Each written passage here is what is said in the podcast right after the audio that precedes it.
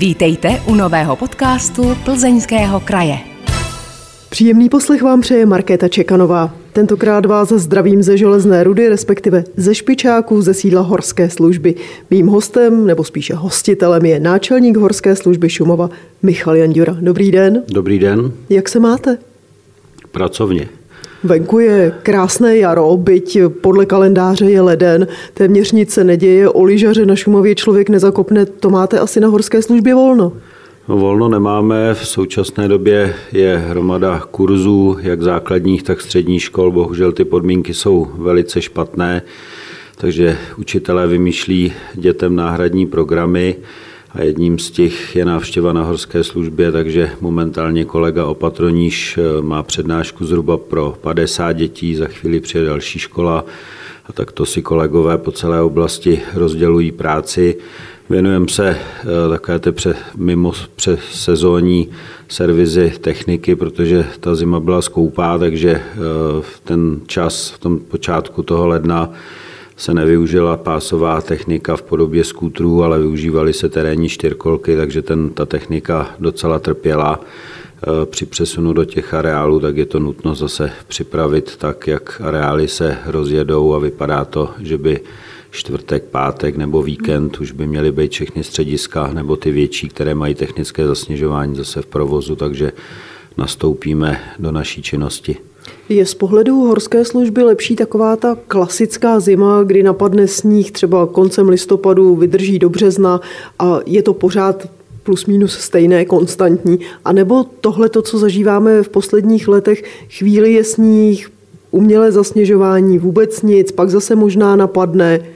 Co je pro vás lepší? No pro nás je určitě lepší, kdy napadne sníh, jsme schopni využít eh, techniku v podobě sněžných skútrů, Přesouváme se z jednotlivých středisek na stanice, pokud sníh není a lyžuje se pouze na technickém sněhu a mimo eh, ty zasněžené sjezdovky je spíš bláto, tak je to trošku náročné na logistiku, zajištění. Samozřejmě eh, skútry jsou zaparkované v garážích, používá se terénní čtyřkolka se s celoročními pásy. Samozřejmě ta technika potom náležitě trpí i vypadá, protože při těch zásazích potom, když se vrací kluci zpátky na stanice, je to všechno obalený bahnem, takže mytí, údržba, příprava na ten druhý den. I ty úrazy jsou mnohem těžší na technickém sněhu. Při větí ze sjezdovky, tak to už si všichni můžou domyslet, že se jedná o velice vážné úrazy těžké tržné rány, takže je lepší sezóna se sněhem, než sezóna bez sněhu a pouze s technickým sněhem. Takže byste pro lyžaře, kteří jezdí na technickém sněhu, měl nějaké doporučení, prozbu, apel? Tak určitě eh, se jezdí na technickém sněhu trošku jinak než na normální sněhové pokrývce na tom přírodním. Je to rychlejší, tvrdší, takže jsou i tvrdší pády a pokud ty sjezdovky eh, jsou vysněžené jenom eh, vlastně tak, jak jsou sjezdové tratě vyznačené, takže i ty pády větí mimo sjezdovku mnohdy končí fatálními úrazy, takže opravdu opatrně nabrousit liže, se řídit vázání a být ohleduplný k ostatním a opatrně při jezdění. Máte vy jako náčelník horské služby radši léto nebo zimu? Pokud je eh, léto létem a zima zimou, tak obě ty období přináší své krásy a samozřejmě letošní léto bylo eh, trošku macežské v podobě, eh, že část léta propršelo. Teď sice ten nástup v tom prosinci byl velice pěkný, mrazivé počasí, sníh, no a teď jsme přišli zase do jara, takže takovéto období moc rád nemám. To jsem se zrovna chtěla zeptat. Naše povídání natáčíme v lednu 2023, takže pojďme se ohlédnout za rokem 2022. Jaký byl z vašeho pohledu? Takže z našeho pohledu už byl podstatně klidnější než to covidové období. Eh, přestali eh, nařízení, omezující opatření. Pro nás to covidové období bylo velice složité protože eh, těch záchranářů nejenom na Šumavě, ale v České republice je velice málo. Je nás celkem 100 profes, přes 100 profesionálních členů na sedm pohoří, takže každý člověk, který onemocněl nebo vypadl ze služby, museli ho nahrazovat další. Návštěvnost v tom období byla obrovská. Eh, lidi si začínali užívat eh, hlavně tu letní sezónu A sice jsme čekali větší nápor, na Českých horách, ale bylo vidět, že lidi chtějí cestovat do ciziny, takže hm, když řeknu za Šumavu, takže těch úrazů bylo srovnatelně nebo méně než to období, kdy byly uzavřené hranice. Na zimu jsme se všichni těšili, vypadalo to ze začátku, že zima bude velice pěkná, eh, jak eh, z pohledu areálu, tak té naší činnosti, ale bohužel to vydrželo ani ne do konce roku, pak přišlo e, velká obleva deště a dneska vidíme výsledky, že vlastně sporadicky jedou jenom části areálu, kde byla velká zásoba technického sněhu. A když se podíváme na zpravodajství, na počasí, například na české televizi, tak je vidět i v celých českých horách, že ten provoz těch areálů je minimální a všichni čekají buď to na sníh, ale dneska podle předpovědí spíš asi na mráz, než na přírodní sníh, aby mohli dosněžit a pokračovat v provozu. Co se týče množství úrazů nebo množství zásahů, které jste měli v roce 2022, i to bylo srovnatelné s předchozími lety, nebo bylo tady něco jinak? Můžeme říct, že to období bylo konstantně eh, plynulé, nejednalo se o žádné vážné úrazy, těžké zranění, úmrtí a můžeme říct, že eh, za ty leta zpátky, že ta letní sezóna a ten podzim, eh, že byl takový spíš klidnější, nebyly to žádné velké pátrací akce, rozsáhlé pátrací akce po pohřešovaných osobách, těžké úrazy, kde je povolat třeba vrtulník. Samozřejmě každá ta sezona to ty úrazy přináší, ale můžeme říct, že to byl takový spíš pohodovější rok. Jak dlouho vy už jste u horské služby? 95 jako čekatel jsem začínal, 97 jsem byl vyřazen ze základní školy jako dobrovolný člen a profesionálním záchranářem jsem se stal od roku 2004. Jak se za ta léta, co jste u horské služby, proměňuje chování návštěvníků hor, konkrétně Šumavy? Já si myslím, že to je po, pořád, pořád stejné. Jsou lidi, kteří si uvědomují rizika, jsou lidi, kteří podcení hory a myslím si, že tam není nějaký nárůst eh, takových těch návštěvníků, který podceňují eh, ať je to vybavení, výstroj, výzbroj, plánování tur, můžeme říct, že za tu dobu, co jsem u horské služby, tak jsou to furt stejné skupiny lidí, které pak hledáme a nebo které ošetřujeme. Takže nelze říct, že by byl nějaký raketový nárůst lidí, kteří se špatně chovají, nejsou ohledupln. Jo, bych řekl, že to procento zůstává v té široké populaci furt stejné. Liší se nějak chování návštěvníků podle země, ze které pocházejí? No, tak eh, určitě, když vidím německé turisty, takže když jsme na druhé straně Šumavy, tak je tam prakticky trošku jiná morálka, slušnost, lidi se na horách zdraví, u nás, když člověk potká mnoho lidí eh, venku v terénu a pozdraví je, tak trošku koukají někdy z patra, někdy udiveně, že někde pozdravil, ale v těch eh, na západ od nás, těch horách, se většinou lidi pozdraví, popřípadně popovídají. U nás samozřejmě se narazí taky eh, na množství lidí, které, ale je to vidět i podle vybavení, že to jsou ortodoxní turisti, který odpoví, ale mnoho lidí spíš sklopí hlavu nebo odvrátí hlavu, aby nemuseli mít oční kontakt a pozdrav a myslím si, že to gorám nepatří.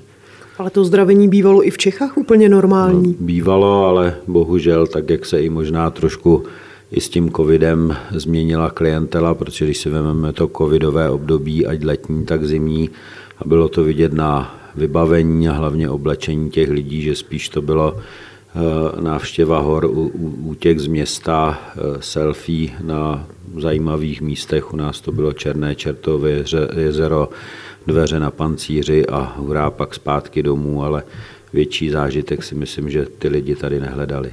Dokážete už takhle, když třeba návštěvníci vystoupí z auta na parkovišti, jenom podle toho, jak jsou oblečení, vybavení, jak se chovají, říct, za čím přijeli a s čím možná u nich budou problémy, jestli třeba pro ně budete muset někam jet? Myslím si, že se to dá velice rychle vizuálně zjistit, jak na tom ten člověk je a proč jsem přijel, jo, že člověk opravdu pozná turistu podle vybavení, chování, jak se připravuje, eh, jak se pohybuje v terénu a pak je vidět, že vyloženě jsou to lidi, kteří si udělali výlet, který možná ani neplánovali, že to možná se stalo módní záležitostí, nebo jenom nevěděli, co, co s časem, takže vyrazí a pak, a je to vidět, je to opravdu vidět na těch lidech. Takže pak na ně koukáte, říkáte si, tak kamaráde, pro tebe někam nahoru pojedeme? Dá se to tak říct. A trefil jste to někdy? Mnohdy jo, mnohdy jo. jo bylo to takový to, že v té období toho covidu těch úrazů teda nebylo moc, až jsme se teda po všech horách divili, že opravdu eh, těch lidí bylo, bylo přehršel, eh, tak jak byli v lehkých botách, pomalu můžu říct v žabkách, v pantoflích, jo, tak jsme čekali takové ty podvrknuté kotníky, zlomeniny, ale, ale naštěstí k tomu nějak nedošlo, ale je to prostě občas se stane, že ten člověk, který není vybavený, takže v zápětí potom v řádech desítek minut nebo hodin se s ním člověk potká potom, že má potíž v podobě toho, není vybavený. Takový ty podzimní měsíce, kdy se mění čas, kdy lidi hodně pocení, to rychlé smrákání, za chvíli je tma, nemají čelovky, takže potom volají o pomoc. Není to o úrazu, ale spíš o ztrátě orientace, nebo že už nejsou schopni dojít domů, nemají, nemají osvětlení, takže svážíme na ty hotely, penziony nebo na parkoviště, kde mají zaparkované auta. Setkáváte se i s tím, že ti lidé, kteří nejsou zvyklí chodit po horách, neodhadnou vzdálenost ve vztahu k času, protože tři kilometry po rovině jsou něco jiného než tři kilometry nahoru na špičák, na pancíř a podobně. Není, neřekl bych, že těch případů je mnoho, ale jsou, kdy opravdu lidi eh, podcení, tak jak jste říkala, eh, nákup po rovině nebo procházka ve velkém městě podél řeky na pěší stezce, eh, ta vzdálenost 3 km po rovině je jiná, než jak jste zmínila, 3 km na pancíř, takže mnohdy i, i lidi opravdu si volají i se trošku třeba stydí, není to zneužívání, ale opravdu prostě řeknou, že jsou tak unavení a opravdu člověk, když pro ně přijede, tak je to totální vyčerpání, bolesti kolen, nohou jo, a dehydratace a opravdu jsou rádi, že jsme pro ně přijeli a odvezli je potom. Jo, ne, ne, není to nutné potom směřovat někam do nějakého zdravotnického zařízení, ale stačí se napít, dát si nějakou energetickou tyčinku, něco sladkého a můžou jet bez problému domů. Ale setkáváme se s tím, jak pěší, tak pak hlavně na běžkách, protože ty vzdálenosti na té Šumavě jsou eh, trošku oproti mnohdy jiným horám eh, trošku jiné, eh, kdy vlastně ten cíl, který mám, kde se můžu najíst, napít, ty restaurační zařízení po hostinství, tak jsou docela vzdálené daleko od sebe. A i ty podmínky v té náhorní plošině centrální Šumavy, kde se pohybujete kolem 1011-1200 metrů, náhle vzraty počasí mohou být zradné a pak i ty lidi, ty běžkaři si zavolají, nejsme zraněni, ale opravdu už nemůžeme dál. Máte vy u horské služby nějaký žebříček nejčastějších nebo největších prohřešků, kterých se návštěvníci Šumavy dopouštějí? Hmm, to, to určitě ne. My v našem názvu máme služba, což je pomoc lidem. Pomáháme za jakýchkoliv podmínek, takže to není jenom to, že ošetřujeme úrazy, ale jsou to rady pomoci, ať telefonicky, ať se lidi zastaví na stanicích. Samozřejmě eh, působíme v místě eh, nejenom pro turisty, ale hlavně pro místní lidi, takže pak to káte pomoc vytáhnout auto, eh, kolikrát se i stane, že se ošetřují domácí zvířata a podobně. Jo, takže žádný žebříček hodnot nemáme, pomáháme a myslím si, že zatím nikdo naší pomoci, nebo tady, co za tu dobu můžu, můžu říct, tak nikdo nezneužívá. Posloucháte podcast Plzeňského kraje. Jeho hostem je náčelník horské služby Šumova Michal Janďura. Jak se člověk dostane k horské službě? Je to, eh, máme trošku složitější systém, pro lajky mnohdy nepochopitelný nebo těžko uchopitelný. Eh, ta cesta je docela dlouhá, protože jsme vlastně v horské službě dvě, a což je horská služba zapsaný spolek, což je dobrovolná základna. Potom je Horská služba České republiky obecně prospěšná společnost, což jsou ty profesionální členové a pod jednotným názvem Horská služba České republiky vytváříme záchranou činnost na Českých horách a službu turistům a místním lidem. Prakticky člověk na kopci nepozná, kdo je dobrovolník, kdo je profesionál. Všichni ty kluci jsou stejně vybaveni, vycvičeni a ten vstup k těm profesionálům musí být přes ty dobrovolné členy, takže nejdřív se člověk musí stát dobrovolným členem, splnit docela náročné fyzické kritéria, znalostní a dovednostní zkoušky, absolvovat letní a základní školu horské služby, která je akreditovaná a následně slouží jako dobrovolný člen a v případě, pokud někdo odchází do důchodu, eh, zvyšují se pracovní místa v těch jednotlivých oblastech, tak se může stát profesionálním členem. Takže nikoliv zatím není období, není doba a zatím si to udržujeme, že nikdo zvenčí nemůže nosit červenou bundu, aniž by splnil ty náročné zkoušky, které potom musí plnit i v průběhu těch služeb, jak profesionál, tak dobrovolný člen. Takže eh, těch zájemců teď momentálně přišlo docela dost, ten demografický strom se zase rozvíjí, ale bylo období, kdy přišlo hodně lidí, kteří chtěli nosit červenou bundu, ale bohužel ty fyzické předpoklady, eh, znalosti lyžování a podobně eh, prakticky byly nulové a mysleli si, že to tady budeme učit, tak to opravdu ne. Jo. Proč je ta struktura takhle komplikovaná? Trošku to připomíná hasiče, kde jsou profesionálové no. a dobrovolní, ale asi to nebude úplně stejné. Ne, ne, ne, ne. ne. U nás prostě uh, máme to i ve svém názvu specializovaná výběrová záchranářská organizace. Ta specializace je daná, že uh, naše činnost je na vymezeném horském prostředí, na horách. Používáme k tomu specifickou techniku a vybavení a ta výběrová znamená, že si své členy vybíráme. Takže není to jenom ten výběr eh, z hlediska sportovních výkonů a těch znalostí a dovedností, ale i z hlediska lidských. Takže ten člověk, který se uchází o eh, místo toho dobrovolného člena, dobrovolného záchranáře, musí projít přeskoušením zlyžování, z fyzických prověrek běhu, na fyzických prověrek na skalpinistických lyžích, prověření lyžování jak na sjezdových tratích, ve volném terénu, horolezectví.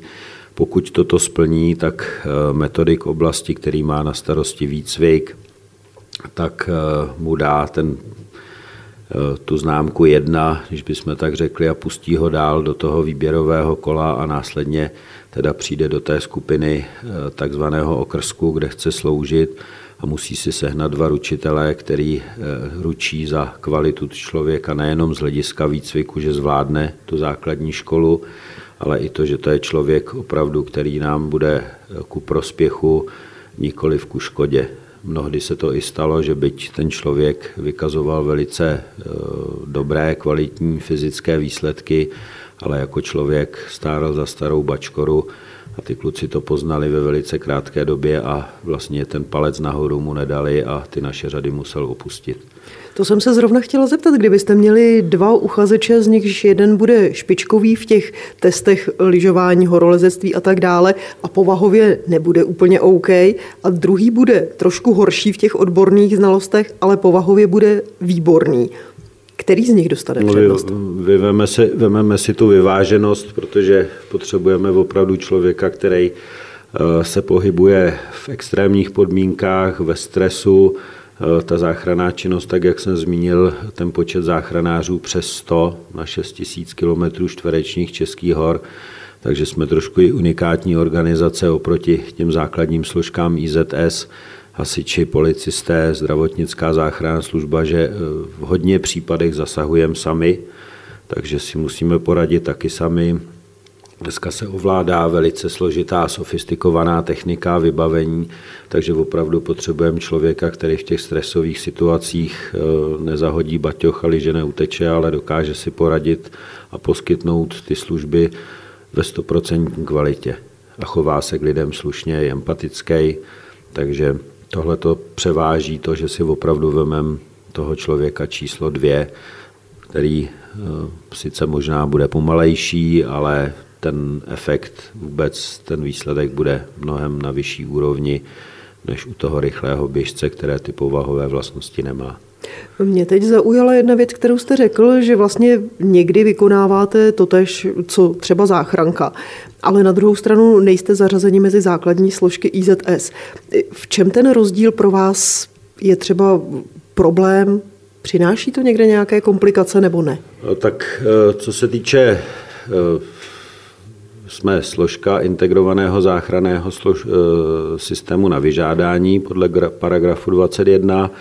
Máme uzavřené dohody se všemi základními složkami Policie České republiky, Hasičský záchranný sbor, eh, zdravotnické záchranné služby, pak samozřejmě i armáda České republiky a další subjekty, ať jsou to spelogové a další eh, ty pomocné složky spolupracujeme s Červeným křížem. Eh, co se týče naší práce, bych řekl, že nám to problémy nepřináší ale trošku na, té, na poli legislativy, protože určité věci prostě nejdou prosadit, byť eh, by se eh, nakrásně mohla poslanecká sněmovna snažit, ale ta obecná prospěšná společnost nemá možnost prorazit v rámci zákona, protože to z hlediska zákona není možné. Jo? Takže to jsou určité výjimky, ať je to třeba ze zákonu ochrany eh, přírody 114 a některé další věci. Oproti našim kolegům na Slovensku horské záchranné službě, která eh, v současné době již několik let je složkou ministerstva vnitra Slovenské republiky. Změnili se velice promptně jak zákon o integrovaném záchranném služ- systému o zdravotnických záchranných službách jsou tam zakomponováni, mohou používat i léky, všichni ty chlapci musí být diplomovanými záchranáři, tak my zatím jdeme touto cestou, tak jak to momentálně je nastaveno. Řekl bych, že tam ale na druhé straně je víc plusů než těch mínusů. Takže ta slovenská změna, slovenská cesta, slovenský model by byl fajn, ale není to nezbytně nutné? Myslím si, že v současné době to nezbytně nutné není. Máme velkou podporu eh, našeho zřizovatele, což je od roku 2005 Ministerstvo eh, pro místní rozvoj České republiky, který nám poskytuje jak provozní dotaci, tak investiční peníze v takové výši, aby jsme mohli bez problému fungovat, nakupovat věci, vyměňovat vybavení, zajistit výcvik eh, pro celou členskou základnu.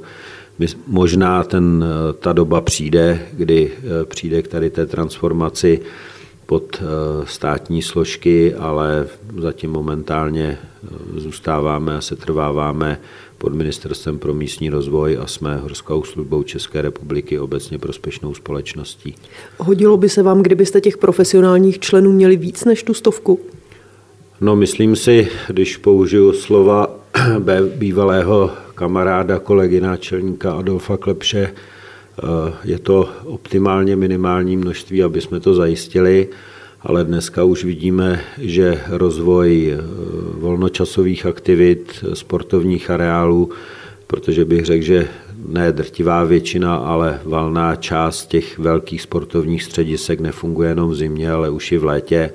Momentálně je tato aktivita hodně znát eh, v oblasti Jeseníky, kde Dolní Morava a podobně eh, těch aktivit tam vyrostlo během krátké doby tolik a ta koncentrace lidí je tam tak velká, že se museli přijmout noví zaměstnanci. Je to vidět na úrazech, kdy vlastně co se týče letní sezóny, třeba jeseníky hrají prim, ale i v těch ostatních horách eh, je eh, samozřejmě ten nárůst nutný. Nejedná se o desítky záchranářů, ale spíš o jednotky a i Šumava plánuje eh, v těch ve velice krátkém čase navýšení, hlavně ať je to jižní část a centrální část Šumavy, kde ta návštěvnost je přes léto obrovská, v zimě taktéž. Je to vlastně lokalita, co se týče hodně běžeckého lyžování, a co se týče jihu Šumavy, tak máme jeden z největších a nejvíce se rozvíjejících areálů Lipno nad Vltavou Kramolín, který eh, chystá další investice do budoucna a tam tu nutnost opravdu vidíme. Nejenom lidi, ale i materiální a technické vybavení se bude muset eh, buď to změnit, anebo navýšit. Je práce uhorské služby profesí, která se dědí z otce na syna? Ano. Otec byl taky. A to jste jediný, nebo je takových případů tady u vás víc? No tak momentální stav, když vemu na špičáku z těch sedmi zaměstnanců, eh, můj otec, eh, dalšího kolegy, otec taktéž dobrovolný člen, eh, další profesionální záchranář, taktéž. Jeho otec je ještě kinologem, takže bych řekl, že minimálně polovina bývalých otců byli dobrovolnými členy. Takže u vás jako u synů to byl sen od dětství být taky u horské služby? A tak od dětství to se nebyl, ale ta cesta byla trošku, trošku dlouhá nebo delší. Eh, většina těch kluků tady, co slouží, tak jsou bývalými závodníky, ať jsou to běžkaři nebo hlavně tady špičák sjezdaři, kdy se jezdilo ať za Sokol špičák, eh, sportovní areál špičák, takže my jsme se s těma klukama potkávali denodenně na svahu. Eh, mnohý, ať to byl Vlasta Maxu, byli trenérem lyžování, takže od malička jsme se potkávali na sjezdovkách tady na Špičáku pak taková ta částečná prodleva eh, v době vojny, kdy člověk musel nastoupit ještě tehdy, že jsme trošku starší ročníky, ty Husákovo děti, takže vojenská prezenční služba, studium na středních školách, vysokých školách, takže jsme jako relativně uh, ztratili ten kontakt nebo se částečně přerušil. A tady uh, potom v roce 94-95 nás vlastně oslovil Vlasta Maxa, Eh, který byl profesionální člen, myslím, že to byl jeden guru, co se týče kinologie uhorské služby, který založil eh, hodně velké základy, na nich se dneska, dneska staví a pokračuje. Takže v roce 95 vlastně ten eh, jádro toho manšaftu, který tady dneska máme, tak vlastně šel cestou těch, toho dobrovolného členství. Museli jsme si udělat všechny veškeré školy a kurzy a potom vlastně ve velice krátké době, v obdobích třech let, eh, odešli chlapci do důchodu, takže vlastně jsme nastoupili na jejich místa. Našli bychom u horské služby nějaké ženy, nebo je to ryze pánský klub? A tak eh, co jsme měli eh, paní doktorku Kubinovou, co se týče lékařky v Krkonoších, momentální stav jsou ženy spíš asistentky náčelníků a administrativní pracoviště, pracovnice, což mají na starosti, dneska musím říct, bohužel se to dotklo i nás, tu rozvinutou papírovou agendu, takže nám dělají support a jsou našimi pravými rukami. A zatím nedošla ta doba k tomu, eh, že děvčata by rozšířily naše řady, ale myslím si, že je to možná eh, ve velice krátkém období v horizontu možná několika málo let, že i ženy posílí naše řady. Tam je jediná, eh, bych řekl, takový ten, ten vstupní to síto těch fyzických prověrek, kdy vlastně nemáme limity na to, eh, jestli je to žena nebo muž, musí bez výhrady splnit všichni ten cílový čas, ať je to u běhu, ať je to u těch skialpinistických lyží a provést ty všechny zkoušky, které jsou k tomu potřebné, aby mohli postoupit dál do těch základních škol.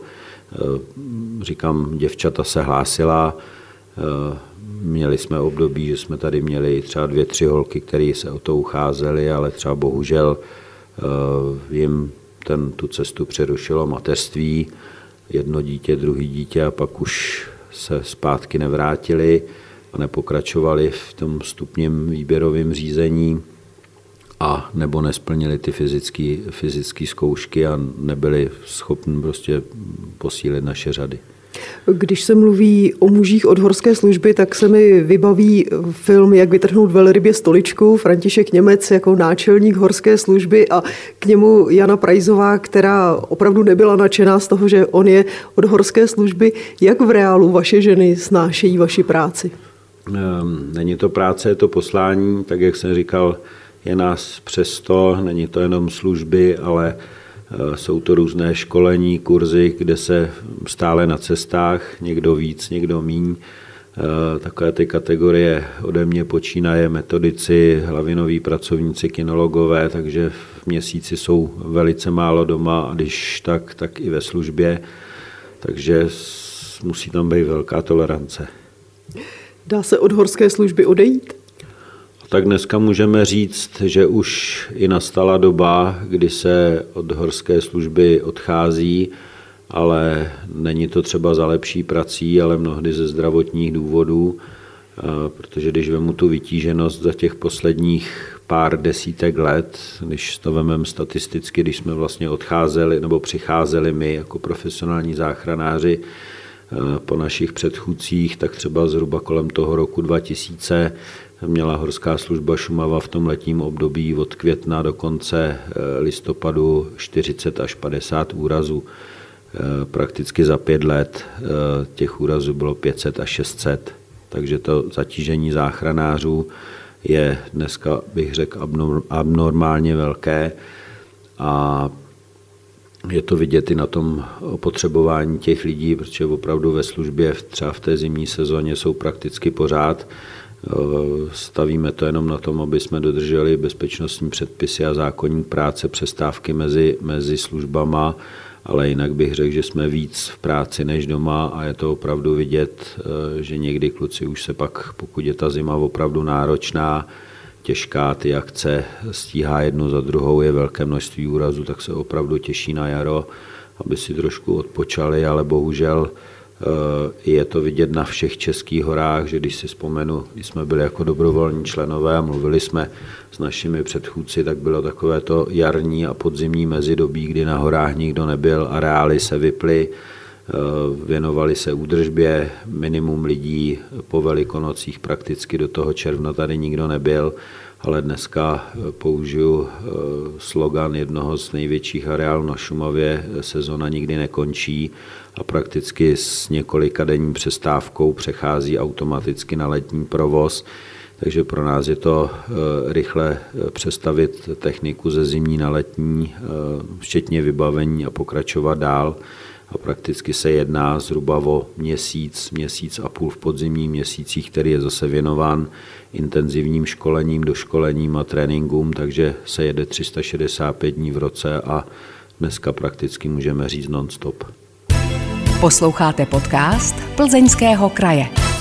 Tentokrát se pohybujeme po horách a naším průvodcem je náčelník Horské služby Šumava Michal Jandura. Jak spolupracujete s kolegy na německé straně hranice? Takže ta spolupráce, eh, co se týče u nás vlastně Šumava, jedno z nejrozsáhlejších pohoří, co se týče eh, vzdálenosti na dílku, 136 eh, kilometrů. Krušné hory jsou nám velice podobné, ty mají ještě o 10 kilometrů více, takže my tady spolupracujeme s německými kolegy na bavorské straně a s rakouskými kolegy.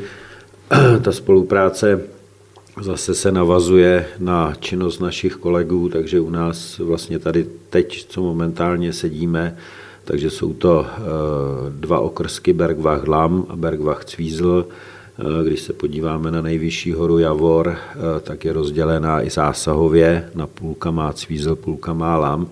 Takže s oběma těma stranama spolupracujeme velice úzce. Minulý víkend vlastně kluci se zúčastnili společného doškolení, kdy to bylo eh, společná spolupráce, vyměňování si zkušeností, dovedností eh, v rámci těch technických disciplín záchrany eh, v exponovaném terénu. Trošku sice ta náplň měla být směřována na zimu, ale spíš se dělaly letní disciplíny. Ta práce je mnohdy podobná, někdy schodná, někdy maličko rozdílná, protože eh, složky eh, za hranicí jsou pouze dobrovolníci, nikoliv eh, profesionální členové jako u nás. A myslím, že ta spolupráce je velice dobrá. Takže je nezbytností Němčina? Domluvíme se česko-německy. Bavorština je trošku problém, to někdo nerozumí vůbec. Pokud chlapci začnou tím jejich nářečím ještě místním, ale jinak se setkáváme nejenom na tom poli záchraném, ale i e, společenské kulturní akce, e, společné vánoční večírky, programy pro děti a podobně, takže ta spolupráce je velice dobrá. Umějí bavorští kolegové trošku česky? Umí. Někdy velice dobře. Takže to je určitě příjemné potom, když musí zasahovat u někoho, kdo je z Čech, že jsou schopni alespoň trošku se s ním domluvit, že tam není ještě jazyková bariéra. Myslím si, že ta jazyková bariéra e, padá. U těch starších kolegů je to Němčina. Samozřejmě máme mezi sebou, neříkám, že Benjamínky, ale mladší kolegy, který už e, zase s druhou polovinou už velice e, dobře přechází ne Němčinu, ale angličtinu takže vlastně se domluví, domluví všichni v pořádku. V čem se liší práce uhorské služby Šumava od práce uhorské služby třeba právě v těch Krušných horách, v Krkonoších, ve Vysokých Tatrách, prostě v jednom pohoří? Tak eh, pokud technika, vybavení, uniformy jsou stejné, takže vlastně potkáte záchranáře horské služby na Šumavě i v Krkonoších ve stejném vybavení, ale liší se eh, geografickými podmínkami, takže samozřejmě pokud už jsem tady zmínil Šumava rozsáhlá, co se týče vzdáleností, eh, v centrální Šumava se pohybujeme v nadmořských výškách 12 metrů nad mořem, co se týče třeba například, jak jste zmínila Krkonoše, takže zase už jsme trošku eh, o maličko výš, Sněžka, že jo, jedna z nejvyšších českých hor. Eh, na kopcích zase mají chlapci také jiné specifika, že jsou tam boudy, penziony, horské chaty, kde vlastně ten člověk eh, se může dostat do bezpečí, na Šumavě prakticky toto neexistuje, protože jsme byla pevná hra socialismu a míru a za drátěným zátarasem, takže vlastně všechny ty sídelní útvary a tady ty horské chaty byly zbourány hned po obsazení toho vojenského prostoru nebo vojenského pásma. Také ty spojovací dřevařské cesty, které my tady vlastně prakticky nemáme, a když si řeknu, eh, že chlapci z Jizerských hor, který třeba jedou na poradu do Špindlerova mlína, tak mnohdy přijedou na poradu na skutru nebo na lyžích v těch zimních podmínkách, což tady není možné. Takže to jsou eh, takové ty rozdíly vzdáleností nad mořskou výškou, údolí, když si vezmeme eh, jeseníky, kde na určitou záchranou činnost chlapci mají třeba naprosto jiné vybavení, které my tady nepoužíváme například údolí Bílé Opavy, kde se provádí záchranná práce pomocí navijáků, hlanových jeřábů, pomocí vrtulníků, což tady není. A ty specifika každé ty hory přináší. Krušné, hory Krušné, když jsme jezdili na závody, tak jsem tam za celý svůj, za celý svůj závodní kariéru zažil jednou sluníčko, mlhy, plískanice a také to nevlídné počasí, když věřím, že i tam je hezky. Takže každý, každý, eh, každé ty hory mají své specifika, ale nejenom hory eh, rozdílné, jak jsme zmínili Krkonoše a třeba Šumavu, ale i ta Šumava má své specifika eh, v rámci naší oblasti. Takže ne, třeba bychom... západu česká část je jiná než jeho česká?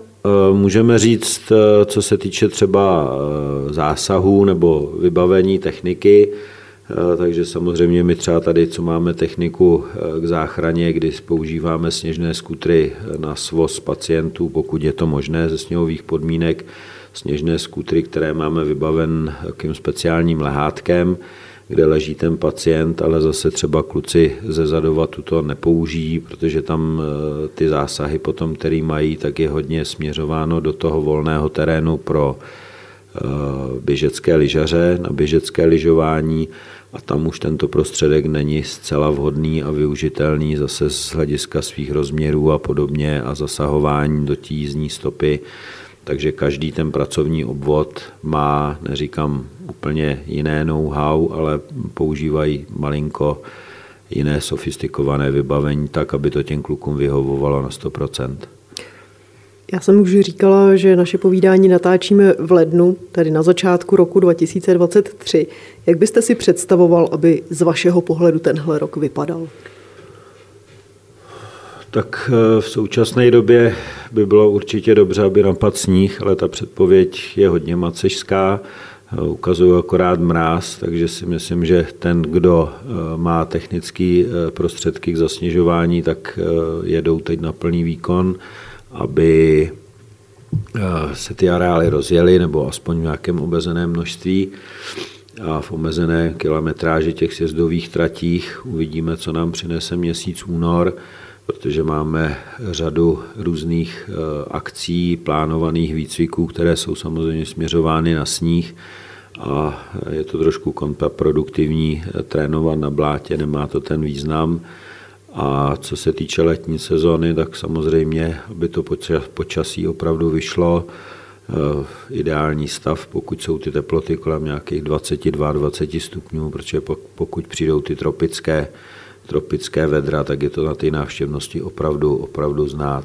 Jo, dneska už ty lidi používají aplikace opravdu velice, velice pravidelně a když se bavíme s lidma, kteří pracují v gastronomii, v ubytování, tak je to opravdu vidět ta krátkodobá předpověď, která tam je, že třeba hrozí ty tropy, anebo zase špatné počasí, tak na ty hory nepřijedou. Radši zůstanou doma nebo někde na koupališti u bazénu, než aby se tady v těch extrémních podmínkách pohybovali pišky nebo na kole.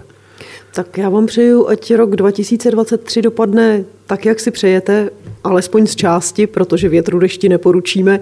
Přesně. Ať máte co nejmín výjezdů, co nejmín tragických a smutných událostí v horách a ať je práce u horské služby na Šumavě zábava.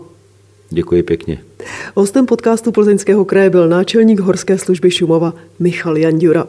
Vážení posluchači, pokud i vy máte ve svém okolí někoho podobně zajímavého, koho bychom určitě měli do podcastu pozvat, napište nám o něm. Na vaše e-maily na adrese podcasty zavináč plzeňský se těší Markéta Čekanová. Díky za to, že jste poslouchali tento podcast. Připomínáme, že všechny podcasty Plzeňského kraje najdete také na stránkách Plzeňského kraje www.plzeňský-kraj.cz, na krajském Facebooku, YouTube nebo v Spotify, Apple podcastech a podcastech Google. Aby vám neutekly další díly, nezapomeňte nás sledovat nebo si přihlásit odběr, ať už nás sledujete nebo posloucháte kdekoliv. Těšíme se v příštím dílu naslyšenou.